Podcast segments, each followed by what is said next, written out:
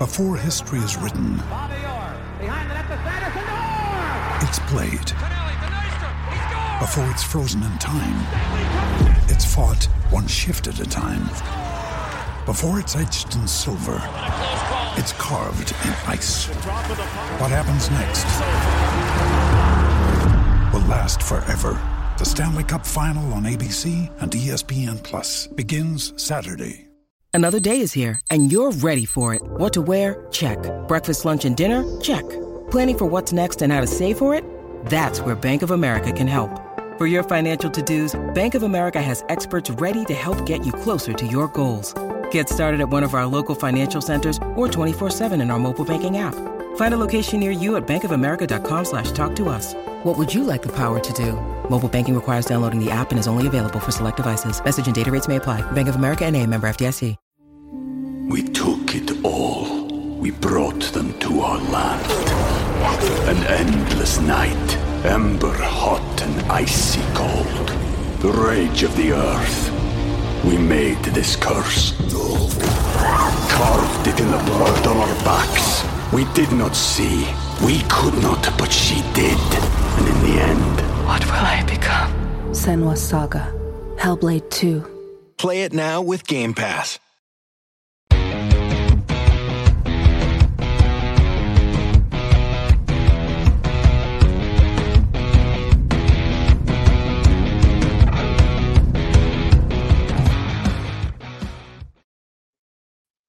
Hello, everyone, and welcome along to your Wednesday night edition of the TII podcast. I'm so used to being a Monday, I had to remind myself several times that it was, in fact, Wednesday. Joining me tonight, I have Kyran Wallace. How you doing, Kyran? Brilliant. Thanks, Craig. Yourself? Yes, good. Thank you. Glad we've got a Rangers game to look forward to. Um, glad that it's on the back of a, a thumping 4 0 victory at the weekend, and um, hopefully we'll be able to get a Europa League um, group stage back on track. I think it's fair to say we, we were all dreading the European games had Michael Beale still been in charge, but um, looking forward to tomorrow night. Are you looking forward to it as well? Uh, yes and no. Um, kind of once bitten, twice shy because of the last result away to Limassol. Um, but there's a wee bit of a buzz amongst the fans again about Ibrox with Clement coming in and the display that we've seen at the weekend. So tomorrow's going to be, how would I put this, more of a gives more of an idea of what he's got about him um, and what we'll expect to see um, as Rangers fans and of his Rangers team. And I don't think it gets tougher than because they're. We, uh, man, I can't spit my words out tonight. When we played there the last time, they were quite a tricky opponent at home, and we'll get on to talking about them um, later in the show. But yeah, um, half looking forward to it, half a, a wee bit nervous, but even a point would go a long, long way for us in this group. What about yourself?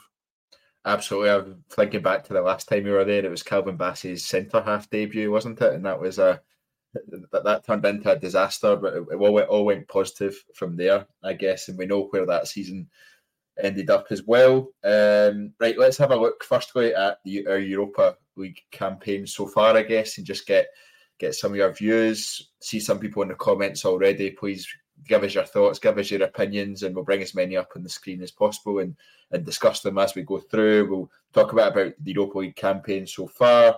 We'll talk about about the the recent history between Rangers and teams in Prague.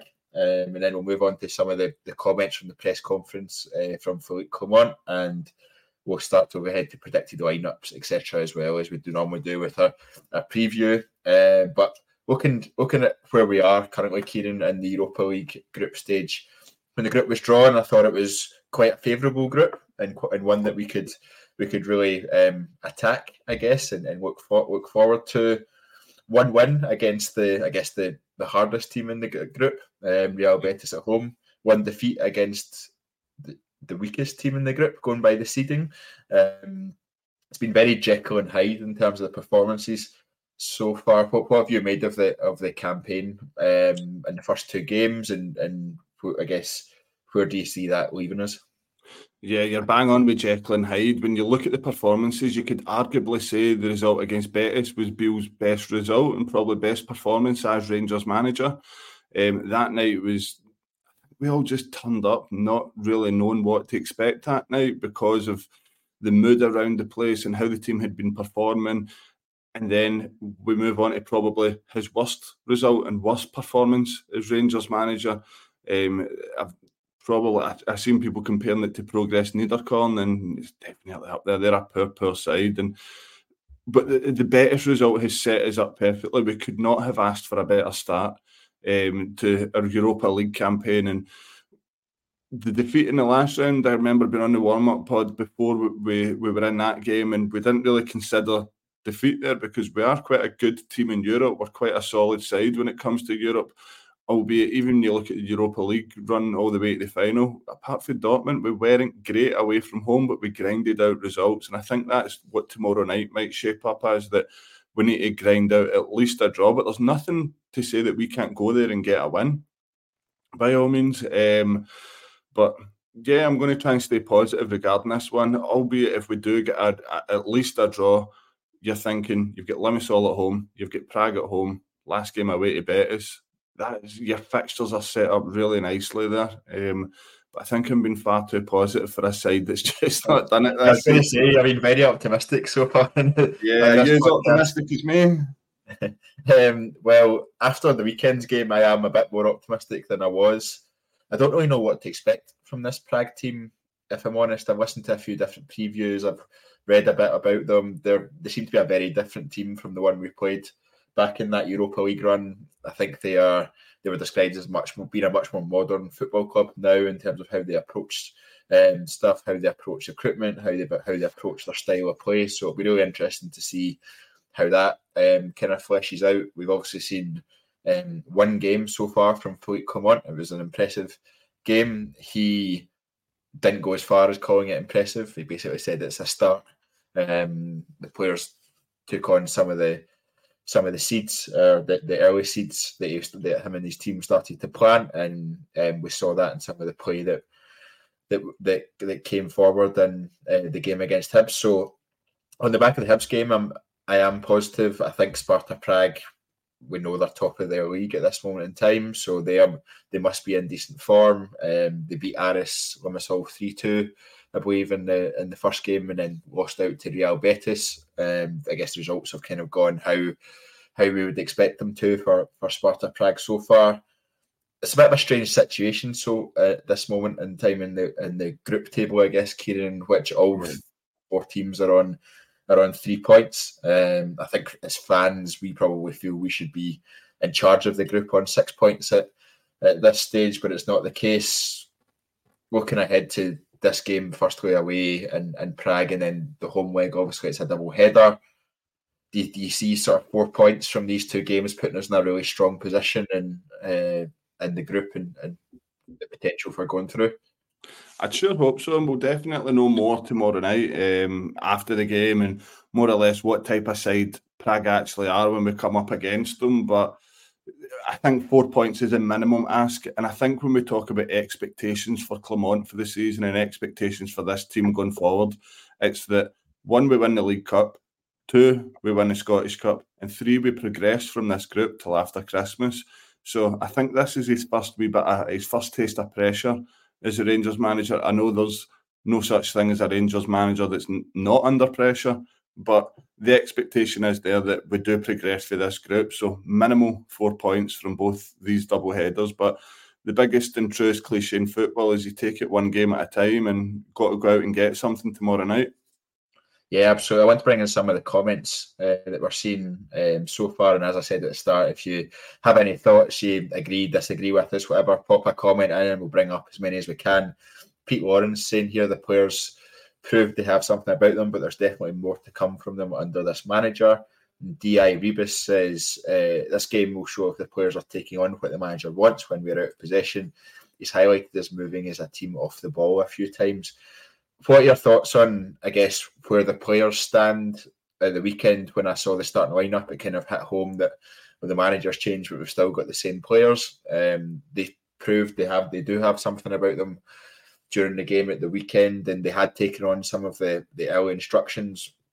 For example, the way that we were pressing Hibs, and then the way that we um, set up defensively into a bit of a more rigid four four two. Are you expecting to see more of that tomorrow night uh, against Sparta Prague? And are you expecting to see more of those, I guess, changes or tweaks from Philippe Clement that we'll, we'll start to see a bit of a style and a bit of a way of playing? Yeah, it could be quite interesting, Craig, because we'll come on it. I know the left back situation just now is something of big discussion, and no one's really sure what we're going to do with that. So I have said we'll have more of an idea what Clement wants to do, but maybe we won't. It might be something different tomorrow. It might be three five two. We might our hand might be forced in that sense. But in terms of the like on that comment there, the players taking on what the manager wants. You've probably got better experience of this than me, having been in his press conference at the weekend. That when he this might not seem a big thing to a lot of people, but when he talks, I want to listen. I want to listen to his press conferences. I want to listen to his post match interviews. And I've not felt that with a manager since Gerrard. Now, Gio would have bored you to sleep. That's just his personality, yeah. just how he is. Beale talked too much and probably a lot of sound bites in there and cliches as well. But I feel with Clement, he's got that aura about him where you want to kind of hang on his every word. So for me, if I put myself in the players' shoes, they're not bored listening to instructions. Things are pretty clear and they're taking on board what he's saying. And this is something we've been crying out to see that these some of these players need led by the hand. We've seen that they've not won anywhere near as enough enough as enough trophies as they should have. So it's the here and now. But I don't know. Did you feel that with him having sat in front of him?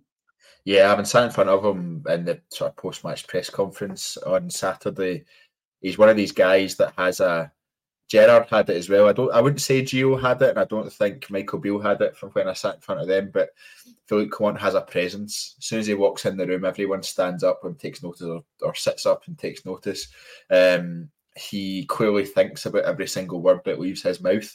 Uh, Michael Beale was criticised a lot for talking too much and letting too much go and being inconsistent with his messaging. I don't think we'll get any of that from Philippe Clement. He's very um, particular and he's very deliberate with everything he says, and he's most definitely a manager that I would not want to get on the wrong side of, especially as a player. I don't think he'll be scared in um, bombing people out if they if they don't toe the line and they don't do what he wants to. And I think for too long we've spoken about some managers have just have their favourite players and they just keep picking them even if they're out of form. I don't think that's something that we'll see under under Philippe Clement.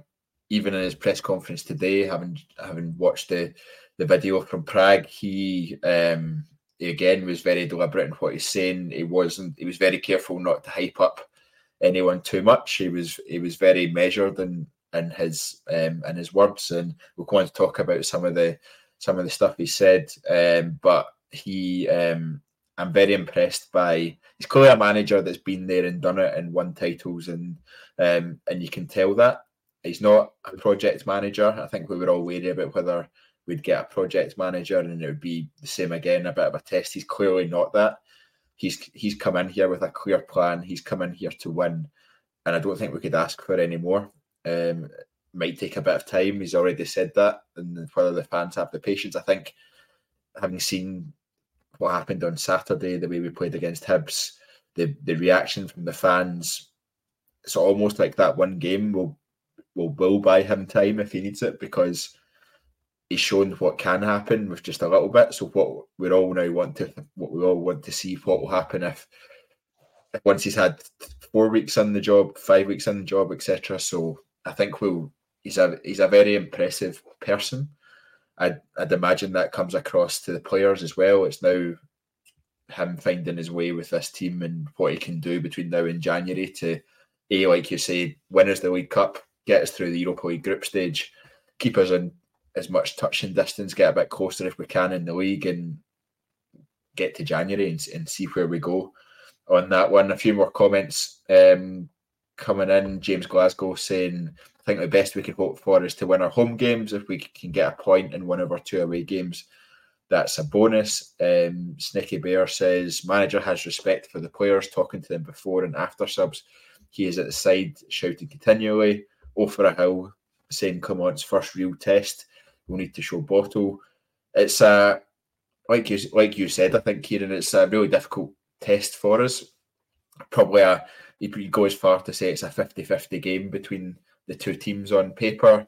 you go into what is going to be a, a bit of a hostile atmosphere. I think probably describing it as a bit of a hostile atmosphere is going to be um, a bit of an understatement. But there's been a lot of talk about Rangers in recent history with the city of Prague, with Slavia yeah. Prague, Sparta Prague fans joining joining forces effectively with Slavia Prague fans to to hate Rangers. Um, there was an interview broadcast in the Rangers Review yesterday. A Czech journalist said Rangers are universally hated by Czech football fans. Um, how much does that kind of thing play into play into this game? It's always been a few years since the Glenn Kamara incident. Um, it's been a few years since um, the only school children were allowed to attend the the Sparta Prague versus Rangers game. How much do you think that plays into this game? Do you think it plays in at all to it? hundred percent, it does. One hundred percent, and it just leaves that horrible sour taste in your mouth of like you've got a journalist, or well, do we call him a journalist, or do you just call him someone off of Twitter, coming out and saying that we are universally hated? A player of um, Slavia Prague found guilty racially abused one of our players and then the young fans, the kids of their rival, booed our black players every time they got the ball. Uh, there's something there's something wrong there. It's appalling. Um, I, I, think they've got an absolute cheek um, to release a statement today, and it's one of the ones where it's kind of like, ah, well, we've done something about it, and if they boo or they make any comments or any gestures, then we've done our bit. It's, it's, it certainly feels like that. It doesn't feel like they're trying to sort of shake hands and make friends again and sweep everything aside that's happened. Like, yeah, I did, see, I did see, their, I did see their statement, Kyran. I, I, don't know if I saw the one that you saw, but it was almost like a, we know there's stuff happened in the past, but let's be friends now and hope Rangers enjoy their trip to Prague, etc. So I don't know if that was a, a follow up kind of thing um, to the one that you saw, but it does seem a bit of a, a strange build up between the yeah. two clubs. And let's not forget the social media stuff still goes on with guys like Kemar Roofe.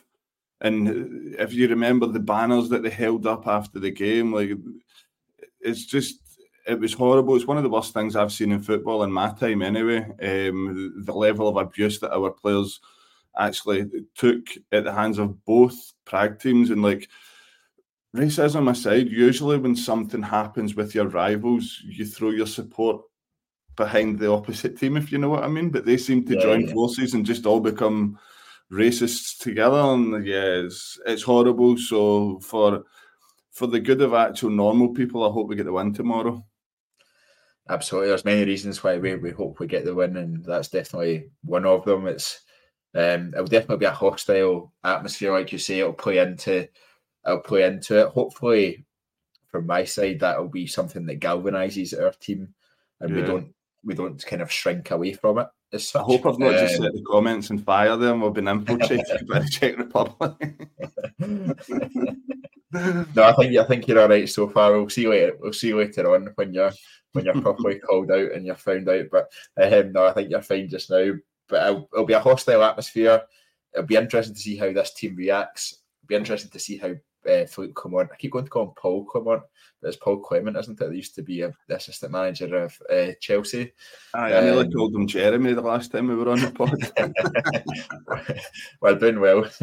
um, but it'll be interesting to see how he sets us up as well, and we'll go on to talk a bit about our predicted lineups as such. So let's move on to um, the, the, the press conference that happened earlier this evening in Prague. Um, it was about half past six UK time, I believe, that happened. Philippe Clement and Todd Cantwell um, answered some questions from the press. I just want to pick out some of the, the main talking points. And Kyran, you picked you picked on one of them a bit earlier, and that's that that's the left back situation. It wasn't actually a situation I considered when Borna Barisic went down in the, the fourth minute or the fifth minute of the, the game against Hibs, but it was uh, it's definitely one that's been brought into focus. Obviously, Borna Barisic injured Fluke once said he hopes he'll be back next week, so not that long an injury, but still enough to keep him out um, tomorrow's game again in the Czech Republic and then the weekend game against Hearts.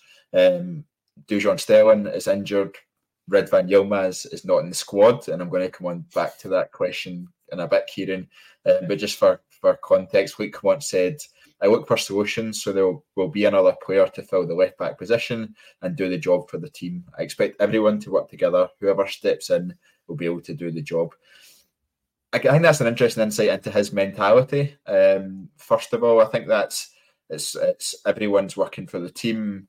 It's what one man out, another man steps up. It's almost the I know you're an NFL man, Kyran. It's almost that NFL mentality of we just keep going no matter what. And if someone goes down, the next person steps up and they'll do just as good a job. Is that yeah. one that that makes you happy to hear about? Is it one that impresses you? Is it one? How do you feel about that? Yeah, hundred percent. It's situational football. I think they call it. That everybody plays in a system that they understand, and they play different situations. And this is a situation that we're in. That some the next guy up has got to step up. Um, in terms of something that we've been crying out for again, like we look back to Gerrard's team that last won the league for us. It didn't matter who came into that team; they all played the same system. Everybody knew their role, knew what they wanted to do. We had three or four guys up front that it didn't matter who played; they all knew their role and what they were going to do, and we seemed to score goals regardless of who it was that was playing. Um, I, I could probably say that about Gio as well in that European run that he played a very specific system that when guys came in, they knew knew their role, and albeit maybe you get more quality from other from some than you do others, but they all played within that system and, and knew what they were doing. But slightly aside from that, and looking at this left back Ridvan Yilmaz situation, that now that Beale's gone, right, and we're sitting back and we're currently in this position now. How, how baffling is it? It's, it's oh so baffling. God but uh, but it kind of like it absolutely screams out to me that here is the massive difference between Michael Beale as a coach, who we know is exceptional, and Michael Beale as the manager, who doesn't know the difference between a player being out for two to three weeks. Because after that European squad, he was back in our first team playing domestic football, and we're talking when do we play to the eighth of December? So you're talking yeah. four months. So is, is there communication there between a medical department and the manager, or is the manager just took a pure guess that the left back we paid five million pound for isn't good enough, and he's going to use his injury as an excuse? We took it all. We brought them to our land. An endless night, ember hot and icy cold. The rage of the earth. We made this curse carved it in the blood on our backs. We did not see. We could not, but she did. And in the end... What will I become? Senua Saga. Hellblade 2. Play it now with Game Pass. Ryan Reynolds here from Mint Mobile. With the price of just about everything going up during inflation, we thought we'd bring our prices down. So to help us, we brought in a reverse auctioneer, which is apparently a thing. Mint Mobile unlimited premium wireless. Ready to get 30, 30, bit to get 30, bit to get 20, 20, 20, bit to get 20, 20, bit to get 15, 15, 15, 15 just 15 bucks a month. So, Give it a try at mintmobile.com/switch. slash $45 up front for 3 months plus taxes and fees. Promo rate for new customers for limited time. Unlimited more than 40 gigabytes per month slows. Full terms at mintmobile.com. I think we probably got a bit of an insight into that from Philippe Clement actually when um, at the week- weekend. I think it was his preview interview or his, his pre-game presser for the Hibs game, and he spoke about how the medical team have been surprised how close he wants to be to the injured players and to understand their current situation and when they'll be back and what their treatment plans are. It's the kind of thing that strikes me as every manager should do that, and it yeah. should be quite an obvious thing. So for Philippe Clement to highlight that in, in a pre-match press conference and to and to say that the medical team were surprised, that's a worry for me as to where we were. Yeah, hundred percent, and I think as well when you when you look at that outside the box for players that are injured, and we do have a lot of them just now. I think if you look back over the last ten games, you should probably take note of. I think we've had an injury or two in every single game.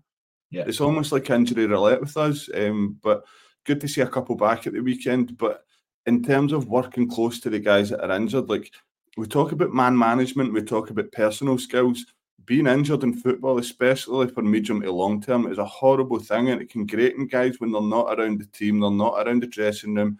It's just them and the physio. And aside from that, as well, Craig, uh, someone I can't remember who said it. It might have been in our group chat. It was very, very. Um, it was very apparent to me when Todd Cantwell put his Instagram post out, and then so did Danilo. They both thanked the medical staff. They both made a point of doing that. So to me, that speaks volumes that they really appreciate what they're doing because these guys are probably feeling it as well in the medical team at Rangers because they've had a lot to handle recently. They probably thought at the end of last season, right, God, we've got a break now. We've got all these guys going out, you guys coming in. Hopefully next season's better, and it's it's almost went the same way. What do you make of this comment from Di Rebus? Some of our players were hiding on the injury list. Do you do you agree with that? Do you think some players were were taking a bit longer than they needed to? Well, see, when you said the thing about Barisic, he might be back next week. Excuse me. I'm a fan of Barisic, and I'm not one to sit here and call him a coward. The last time he got this injury, he was fit for international duty the next weekend. Like, yeah. come on. If you remember back as well, when we first signed him, Gerrard wasn't sure of him. And I think, uh, what was a friendly I was at Ibrox? Was like the Helsinki game? And we were trying to get the best out of him and he went down injured. And it was kind of like nobody really treated him quickly. And Gerrard came out after the game and said, Yeah, he battered the ground 50 times and he was calling for medical staff and maybe he should have just got up. So it's quite apparent that I know I'm going back a wee bit further. It's quite apparent that Borna Barisic is a bit soft. Paul McGarrigle brings up Filip Helander. I think we all looked at that that Swedish starting lineup um, wow. the international break last time, and he was he was straight in there after what two and a half, three years of just being constantly injured at us. It's it is quite grating at times when you when you see it, especially players who were important to us and who who have been important to our, our team in the past. Um, as soon as they leave, they're they're almost up to speed within a month or two and and ready to go. And Filip Helander was, I guess, the the prime example of that you uh, you do realise that when Roofe leaves and moves on to his next club, that he's going to turn into Prime R9 with the best knees in the world. we'll, we'll, buy him some robotic knees, and he'll be absolutely fine after he after he leaves us. Um, but no, I think I think the injury situation is really interesting. It's one that Clement has brought up quite a few times already. He's frustrated by it. He's trying to get to. He wants to get to the bottom of it quickly. The fitness thing is something that he keeps bringing up repeatedly, and tomorrow night against Sparta Prague will be another sign of where we are fitness wise. He spoke about the game against Hibs in terms of obviously Borna injury, but also the fact that a few players actually struggled to complete the 90 minutes from a fitness perspective, and that's that's a concern in itself. There was a few players that came out and said it's a different type of fitness that the new manager wants. You kind of have to question that a little bit.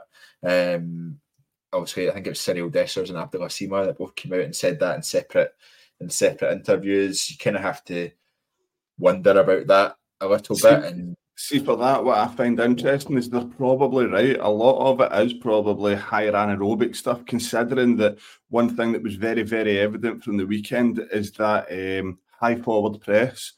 We always had two or three men in the front line pressing at all times, and we were getting we were getting joy out of it. So to me, that looks like a, a, staple of how he goes about setting his teams up in the game plan. That you are going to have to have sort of the anaerobic sprints throughout your game, going and shutting centre backs and full backs down. So it probably is a different type of fitness when it comes to the strikers, as opposed to, for example, the guys at the back who aren't going to do as much of that. But I, I find it very strange uh, about fitness because the team fitness, when I remember rightly, when Beale was a coach here, was very, very good. And then under Gio, it was good. And then we tailed off again. It's it's strange. Um, but I, I, heard the comments that of Clement talking about we'll be talking about training longer to prevent injury. So I don't know things like more condition based training and stuff like that. It's always interesting, and there's always a freshness when new managers come in with new ideas, and we're mostly open to it um, if we can see improvements on the pitch. Absolutely, and um, Di Rebus coming in again. Desser's done a shift with the press against Hibs. I think, to be fair to Cyriel Dessers, he's come in for a lot of criticism. He always puts in a shift. He's, he's never shy of putting the um, putting the work in. His quality on the ball, I guess, has been questionable at times so far, but he's never he's never shied away from putting in a shift. And even some of the goals we saw him score in the highlight reels before he before he started, half, half of them came from chasing chasing down defenders and forcing them into mistakes. So it's one thing he's definitely not scared of. I know. I said it in the last pod. Um, all I've seen all season is Cyriel Dessers running towards a goalkeeper. Honestly, but here, if that if that works for Clement's style of play, then then by all means, like that is what we need. So I think we're all the same in the Dessers boat that it's not been good for him. He's not started well. Maybe he's not fit for the team, but we are dying for him to do well. We're crying out for him to be a success at Rangers, and Absolutely. who knows if he will or he won't be. But the evidence isn't there. But buzzing to see him get off to a good start in the Clement era at the weekend. Absolutely, we kind of sidetracked ourselves a wee bit from the left back discussion there, so I'll pull it. I'll pull us back in. Um, we'll get full starting lineup predictions shortly, but in terms of the left back situation, it looks like either Ben Davies or Adam Devine are your are the two options um, to go in there. Obviously, Ben Davies, left-sided centre half, has a left foot. Not entirely sure how often, if he has played um, left back at all. Adam Devine, we know, can play there, hasn't had much first team game time. Um, is obviously new under the under the manager and is still developing as a young player. Who who do you side with in uh, in in the start lineup for tomorrow? I'll be really surprised if it's not Ben Davies. I think I recall back when we signed him, um, there was a comment that he was signed as a left-sided centre back that can play left back. Because if you remember rightly, we sold a left-sided centre back that played left back in Calvin Bassey. So I'm not for one second saying that Davies was bought as a Bassey replacement, but he can play there. Like yourself, I don't know how many times he's played there in his career, but I'll be stunned um, if it's not Davies. But what I will say is this might be a game that would suit him at left back. Um, if we were to sit in and catch them on the break, you do tend to find that that happens a lot for us away from home in Europe. So for me, I really wouldn't have a problem with Davies. I okay, we would lose an element of guys getting forward and supporting. I was say, yeah, does that change the way we approach the game? Do you think, Jink, we probably go more down the right hand side than we do the left hand side? Tavernier kind of pushes up a bit further, becomes a back three, centre halves almost at times. Possibly, possibly. Or I'll give you one right out of left field. Um, no pun intended, by the way. Um, Ben Davies goes into a back three and we go three five two. And I, honestly, right, it would not surprise me to see Scott Wright starting at left fullback. Like he seems to be the luckiest, most favoured guy that Rangers have ever signed. it just yeah, seems to get the start. Really Even history, he was basically the straw that broke the camel's back that get Bill sacked, misses the next game because he's red card, comes straight back in for a start started the Europa League final. Have you ever seen anything like it? There's a few other suggestions coming in here. Um, I tend to agree with you, Kyran, and I think we'll see Ben Davies start at left back tomorrow night. Um, the only concern slightly is potentially the the lack of pace or the lack of forward thinking that that potentially gives us. But he he's a good passer of the ball. He'll be able to find players in that uh, in the in the forward areas, but it's just whether he can support them um, and if he has any any sort of final ball into into the final third, or that just places more emphasis on um, sort of the wider forward players. In terms of who other people are saying, Paul McGarrigle says, Craig, what's your thoughts on Raskin playing left back? Played there for Belgium under 21s. They can tackle and get up and down, can play Jack and Lundstram in midfield. I think Raskin, going by his performance at the weekend, is too important for us in midfield um, to, to move him out to left back. No, not really a fan of a Jack and Lundstram pairing in midfield. I don't know how you feel about that, Kyran, but that's it's it's a bit too defensive and a bit too sideways for my liking. Yeah, I'll twist that slightly. I think Lundstram could fill in at left back. He's left footed, he can get forward, he plays in the back line. There's one that probably wouldn't surprise me more than it would others. Um, but you're bang on. Raskin in the midfield, he showed at the weekend that he's willing to perform under the manager. I don't know if he's probably delighted it's a Belgian manager that's come in that comes from a good reputation of a league that he's played in.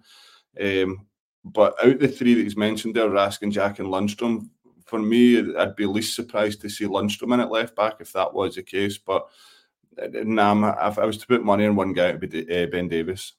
Yeah, and the other comment, the other option, I guess, come from RFC 72. Johnly Yfeko as well can also play left back. We saw him play left back one of the early games in the league, didn't we? I can't remember which one it was specifically. Um, but he, ultimately RFC 72 goes for Ben Davies left back and goes a back three in attack.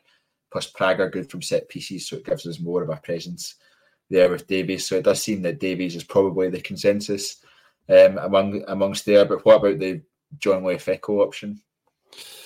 I don't. I'm just not buying that at all. Um, would I be right in saying the last time he made a solid appearance was away to Hoffenheim? It, it might have been centre back with Balogun, yeah. and if I remember right, he just he was a bit of a rabbit in the headlights, and just maybe a wee bit soon for him. Maybe in the League Cup game actually, if I remember right, against Morton. Possibly. Right? yeah, he played possibly. half that day. Yeah, it looked good that day, but no disrespect to any Morton fans that might be watching. It's a different kettle of fish away from home in the Europa League. So, yeah, for me, it wouldn't be Yfeko. And you've got to look at the ripple effect in the team. If Johnly was to start at left back ahead of guys like Ben Davies and other pros that might seem to get the nod in there. But yeah, I'll be surprised if it's not Ben Davies. But listen, we've said it all this pod we're not really sure what Clement does. From from what I listened to, uh, and Hand done a great series on it. They were interviewing journalists of the countries that um, Clement had managed in, and they did. The common theme throughout it was it does tend to change from a back four to a back three quite often, predominantly a back four, but it does like to chop and change between the two. Yeah, it'll be interesting to to see on that one. A little bit more from the Philippe Clement press conference. This, I guess, Kyran gives a bit more insight into what uh, Clement wants from his team, um, what he wants from the players, and what he wants to create. So this is a, a wee bit of a long one, but keen to get to get your thoughts uh, afterwards. So he says we need to show a better level as this is a quality team that is good on the ball. We need to be on our toes, and on European evenings, you need to be focused and take your chances. We always play to win, regardless of home or away, and that is what we want to do here. But if we can win, then it is a big step in our group. I want to create a team that is dominant in every game against top opposition. We have quality in the squad, and I see players with good focus. We have areas where we where we can progress, and that is what we are going to work on. We need a fit squad, so we are sharp. I think he touched on a few points there that he's, he's touched on pretty much every press conference so far, especially around they want to be a dominant team in every game, even against top opposition. What have you made of Philippe Clement so far? I think it's pretty much a week, maybe even just six days since he was since he was appointed. Um, what have you made of him so far, and what do you make of those kind of words from the press conference? Yeah, I think what is what's clear is that everything he says, he means in in terms of what we've got from this is he has been very clear in terms of he wants to pass the ball forward. He wants the players to take more risk and play basically with the shackles off and no fear, um, especially in a place like Ibrox where the fans can get on your back. And we have seen players like Lundstram, who was much better at the weekend, Barisic as well, the classic of passing the ball laterally, laterally and passing it back the way um, when the chips are down and the fans are getting on their back.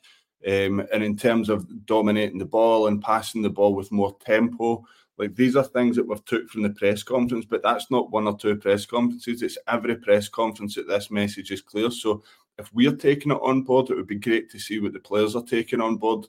Um, but yeah, and uh, the message is very clear with him. I think that's the best way to put it. That he knows what he wants and he knows how he's going to go about it. Whether that comes to fruition is what we are all waiting to see, and we're dying for it to come to fruition and really work out for him. But for me, Craig, it sounds like you said it as well. A guy that's been round the block that really knows what he's doing. Yeah, absolutely, and he was also.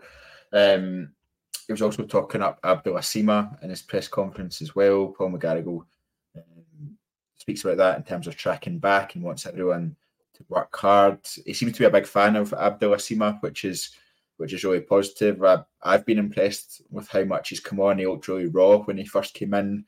He looked a bit like Fashion Sakala, um, but, but a bit taller in terms of the way he was struggling to control the body. He would he would take the first touch and then you wouldn't know what was going to happen, if whether he was going to fall over the ball or whether he was going to hit it top corner like he did against PSV. He seems to be much more consistent now, and he seems to be. Um, he's obviously scored in the last six games in a row. Is that right? I think it's something like that. I think he's seven and six. He's got now seven and six. So he's he's obviously a big part of, of our team going forward. And do you see him being a, a focal point night against Sparta Prague? Yeah, um, I, I, I, certainly do. I'd love to see him played through the middle. I know he played left of a front three the weekend. Sometimes found himself more central. Um, and I don't know if you heard Billy Reid's interview um, on him, just completely singing his praises about getting him in at Brighton and having to get him out on loan. Um, I actually think it was in the Sun he'd done that interview and having to get him out on loan um, so that he could maybe learn more a bit about himself and learn more about British football and the language barrier and stuff like that. And to be honest, I knew he would come good. I know I've got my doubts about Seymour, uh, Dessers and Lammers, etc. But I knew that Sima would come good because I remember him from when he played at Ibrox against us with Slavia Prague, and he he led the line so well. Back then, he was a 19 year old boy. This guy's 22 years old, and I'll it's be honest. It's easy to forget how young he is, isn't it? Yeah, absolutely. And he's a guy playing with confidence. See, I know people have been talking about his second finish at the weekend, but that first finish is unbelievable. That's he's not even laced it. That's inside of the boot. It's not even curled towards the keeper. It's went straight in the side net. And then David Marshall's a good goalkeeper, and to beat him from there, right in that bottom corner, is uh, that is a frightening finish. And he's been he's been a it's been a joy to watch his progression, and he seems like a good guy um, to have around Rangers. The players radiate towards him. He's a player playing with confidence just now. Um, the last time I was on here as well, I said it just feels like Rangers are a social experiment for us fans that they've been made to frustrate us. That this feels like Malik Tillman all over again. Listen, I'll not complain if he, he, he scores us to a few trophies this season. When you need mealtime inspiration, it's worth shopping Kroger, where you'll find over 30,000 mouthwatering choices that excite your inner foodie. And no matter what tasty choice you make, you'll enjoy our everyday low prices, plus extra ways to save, like digital coupons worth over $600 each week. You can also save up to $1 off per gallon at the pump with fuel points. More savings and more inspiring flavors make shopping Kroger worth it every time. Kroger, fresh for everyone. Fuel restrictions apply. Step into the world of power, loyalty, and luck. I'm going to make him an offer he can't refuse. With family, cannolis, and spins mean everything. Now, you want to get mixed up in the family business. Introducing The Godfather at Chumbacasino.com. Test your luck in the shadowy world of The Godfather slot. Someday, I will call upon you to do a service for me. Play The Godfather now at Chumbacasino.com. Welcome to the family. No purchase necessary. VGW Group. Void where prohibited by law. 18 plus. Terms and conditions apply. Absolutely. I don't know if you saw any of the PSV Lens game last night um, in Champions League, but Malik Tillman started and was completely non-existent in the whole Really? game. So, yeah, yeah. uh, I'm not sure how much of an impact he's he's making, but I've seen a few Dutch commentators saying he's um, flattering to deceive at this moment in time in Holland. So it's an interesting one and, and one that I guess we all watch with a wee bit of, interest. Uh, after Philippe Clement was Todd Cantwell, um, who was up, obviously um, came back from injury at the weekend. He said we were going through a tough period, but to win convincingly at home has been good for the players and provided a good confidence boost. Um, he said it was difficult not being able to play, and you feel helpless when you're injured, not being able to impact results. We are really looking forward to getting out there tomorrow. Um, how big a a return is it for for Todd Cantwell and for for his role within Rangers and how um, how important can he be to um, to pushing us forward? Oh, it's absolutely huge. Like when we talk about the Clement era starting at the weekend and Dessers getting a goal and things being more positive, like nothing's gave us a bigger lift than Todd Cantwell coming back. He's our best player by a mile. He's probably one of our best signings in a long, long time. Um, so to have him back is is absolutely brilliant. And I, I just like listening to him as well. I don't know if you listened to the beautiful game pod that he was on. Like it was a really good listen. He just comes across as a real grounded, intelligent guy and not the type of guy that people make out that he is just going by his, his social media profiles. But yeah, it's, it's such a boost. And for me, once we're going to talk about the lineup, what I will say, and I don't know if many people will agree with this, and it might sound like I'm off my head, but I would be playing Todd Cantwell in a front two of a main focal point striker. I'd kind of I've been championing this for a while, and I, feel that see when you watch it, Dessers goal at the weekend, the way he draws four or five guys with him and reverses that pass, we've not really got anybody else that's got that in the locker. Play him in the front three. Look at the penalties he's won coming around the blind side of defenders. Things just like that. He is so dangerous so around you. Sorry, Kyran, for you, is he taking on the role that Sam Lammers has kind of been in at this moment in time in terms of where he sat in the, in the front three? Absolutely, absolutely. Like for Lammers, it, it goes the same as Dessers. We're crying out for him to do well, but at, at this moment in time, I just don't see it. He seems a good. He seems a good big guy. He seems like the players like him and they're dying for him to do well. But we're, we're now at the stage where we're starting to get a few bodies back. Danilo, um, Cantwell, the two of them are have got to feature up there a lot more. So Seamus scoring as well. So competition for places in the front line are increasing. But by all means, Todd Cantwell cannot be part of a middle three. He's got to play in that forward line. So if we are to go three five two, Cantwell would be one of my forward guys that would link the midfield to the main focal point striker. I think so, and I think that's where we all envisioned him being um, in terms of his strengths when he first came in.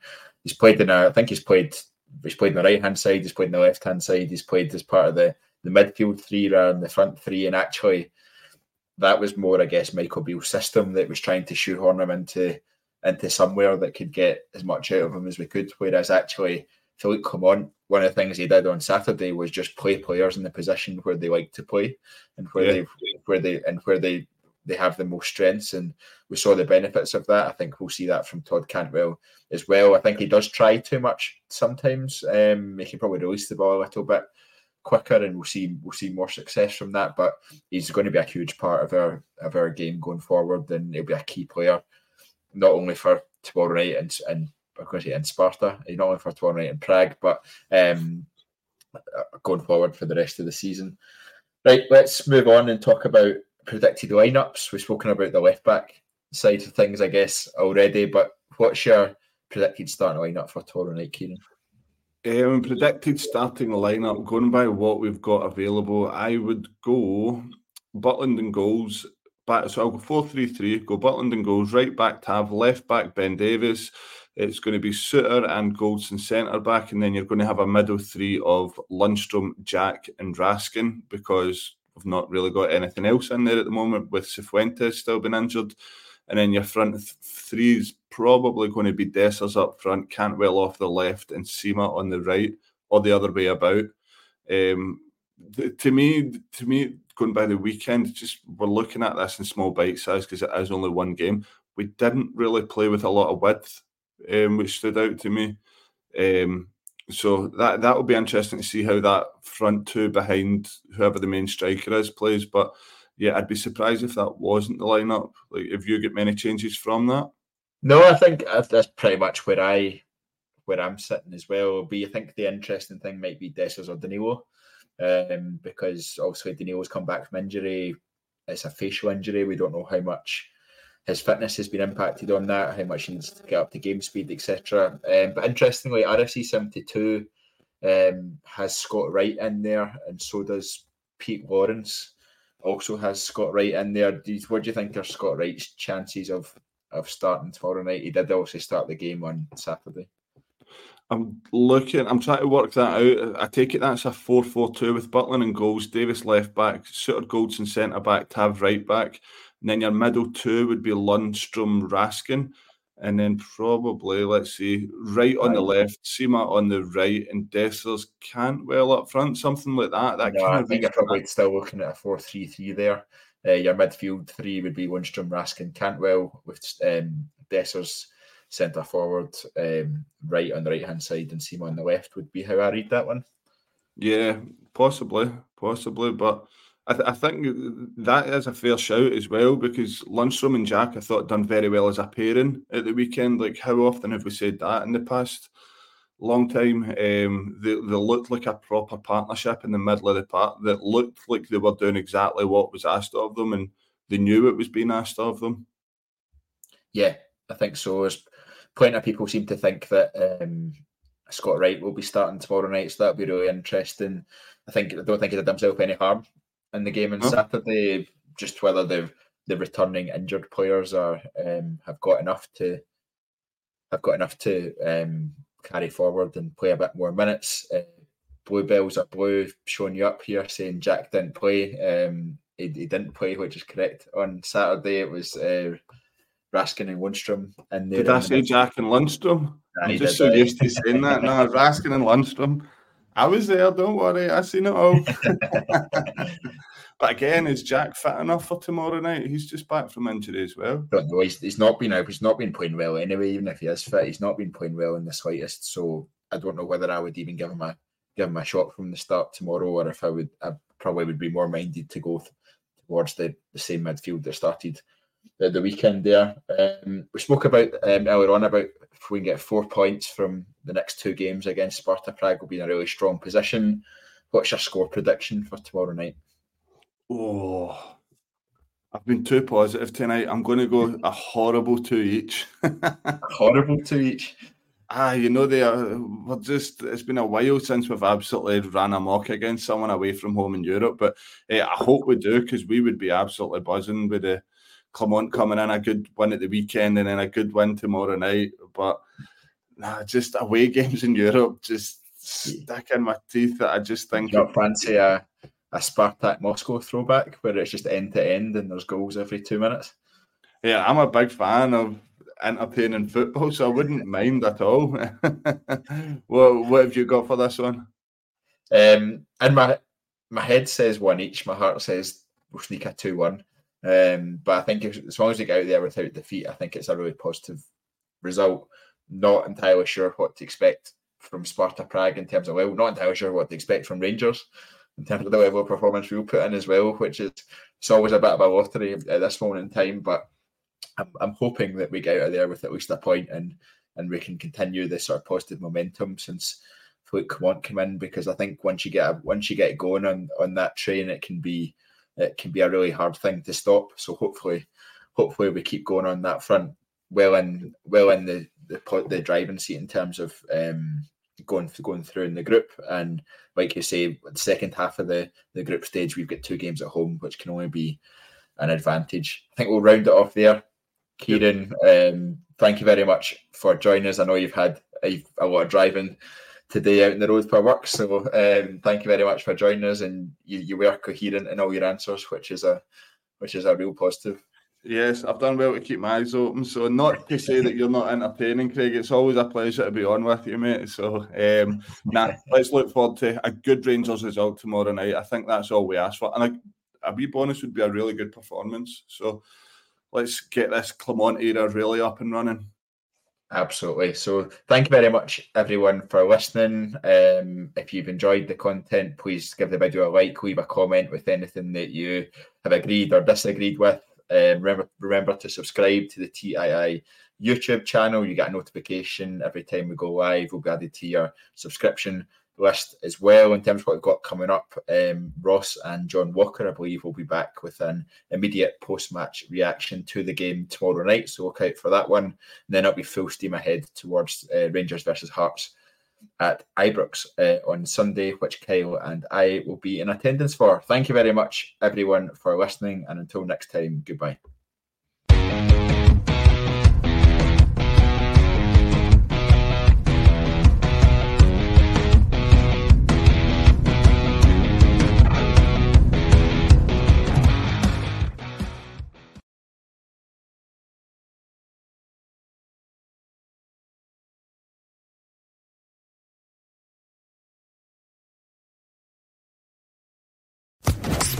Sports Social Podcast Network.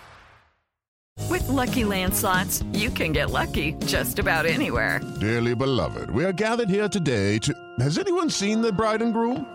Sorry, sorry, we're here. We were getting lucky in the limo and we lost track of time. No, Lucky Land Casino, with cash prizes that add up quicker than a guest registry.